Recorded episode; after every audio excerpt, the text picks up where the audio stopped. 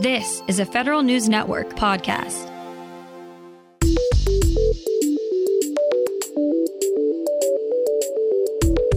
Coming up on today's Federal Newscast, a bright idea by lawmakers could save millions of taxpayer dollars. The Biden administration takes steps to loosen COVID 19 restrictions. And the IRS moves toward establishing the federal contractor tax check system. Those stories and more in today's Federal Newscast.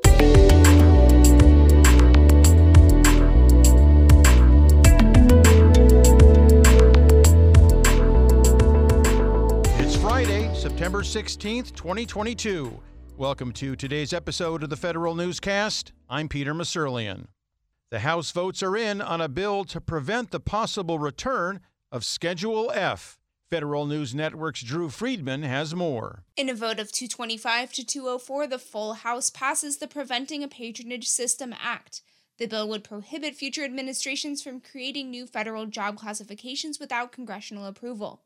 Virginia Representative Gerry Connolly introduced the bill in response to a now rescinded executive order that would have made tens of thousands of federal workers at will employees. Senate Democrats introduced a companion bill and now say they're looking to follow the House's lead. Drew Friedman, Federal News Network.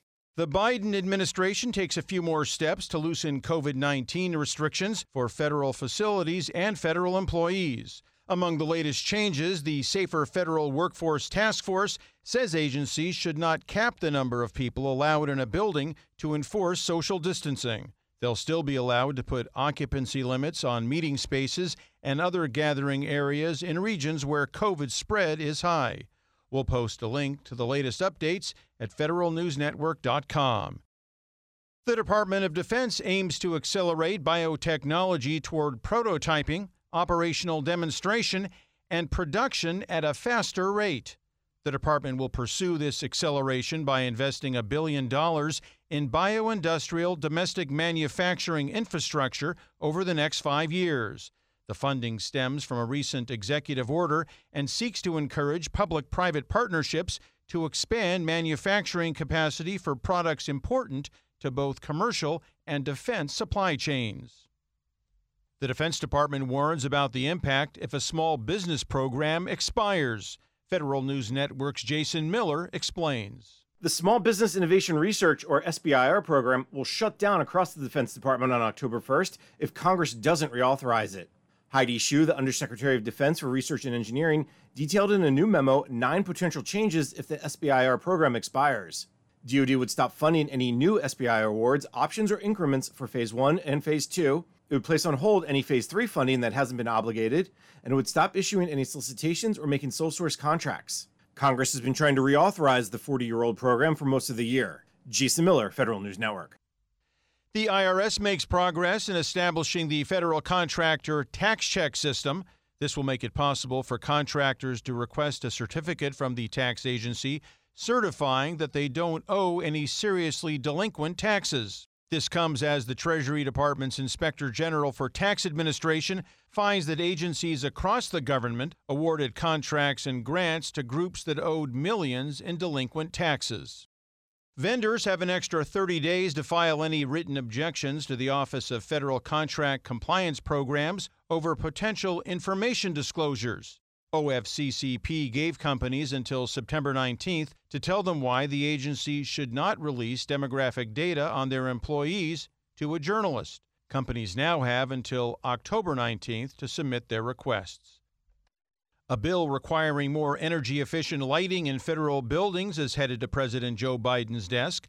The House passed the BRIGHT Act, which requires the General Services Administration to install the most cost effective and energy efficient lights at federal buildings as part of routine maintenance. GSA estimates switching to LED light bulbs would save millions of dollars. A key veteran organization joins the call for Congress to create a fourth administration under the Veterans Affairs Department. Disabled American Veterans says education and employment benefits often take a back seat to other priorities under the Veterans Benefits Administration. A fourth administration would ease the burden on VBA while allowing for greater focus and oversight. The Senate confirms the State Department's first ever cyber ambassador. Nathaniel Fick will lead the department's Bureau of Cyberspace and Digital Policy, which is made up of three policy units focused on international cyberspace security, digital freedom, as well as international information and communications policy. The IRS is setting a high bar for taxpayer service next filing season. Federal News Network's Jory Heckman has the details. The IRS is staffing up its call centers to provide at least an 85% level of service next filing season and will cut the average hold time for taxpayers on the phone in half to less than 15 minutes. The IRS during the most recent filing season had a 10 to 15% level of phone service, meaning employees answered less than 2 out of every 10 incoming calls. The IRS will also fully staff its taxpayer assistance centers for in person tax help. Treasury Secretary Janet Yellen says all of this is possible because of the $80 billion the IRS is getting from the Inflation Reduction Act over the next decade. Jory Heckman, Federal News Network.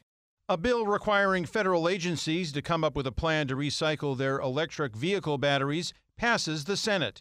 The Strategic EV Management Act requires the General Services Administration and the Office of Management and Budget to come up with a plan for how to recycle old EV batteries, as well as maximize their longevity. The bill's authors, Senators Gary Peters, Mitt Romney, Richard Burr, and Bill Hagerty, say 95% of the critical materials in EV batteries can be recycled. The Office of Management and Budget releases its final version of the first ever government wide learning agenda. The goal is to help implement the three pillars of the Biden administration's President's Management Agenda. OMB's final learning agenda includes research questions to help advance priorities like strengthening the federal workforce and improving customer service. Find these stories at federalnewsnetwork.com.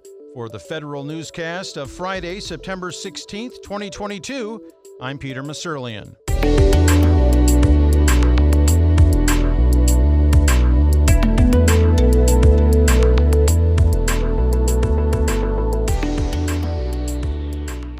Reconnect with a carpool or vanpool.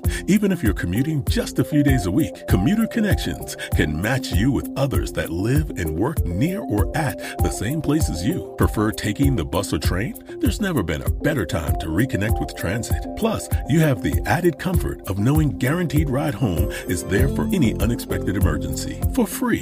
For more options, visit commuterconnections.org or call 1 800 745 RIDE. Some restrictions apply.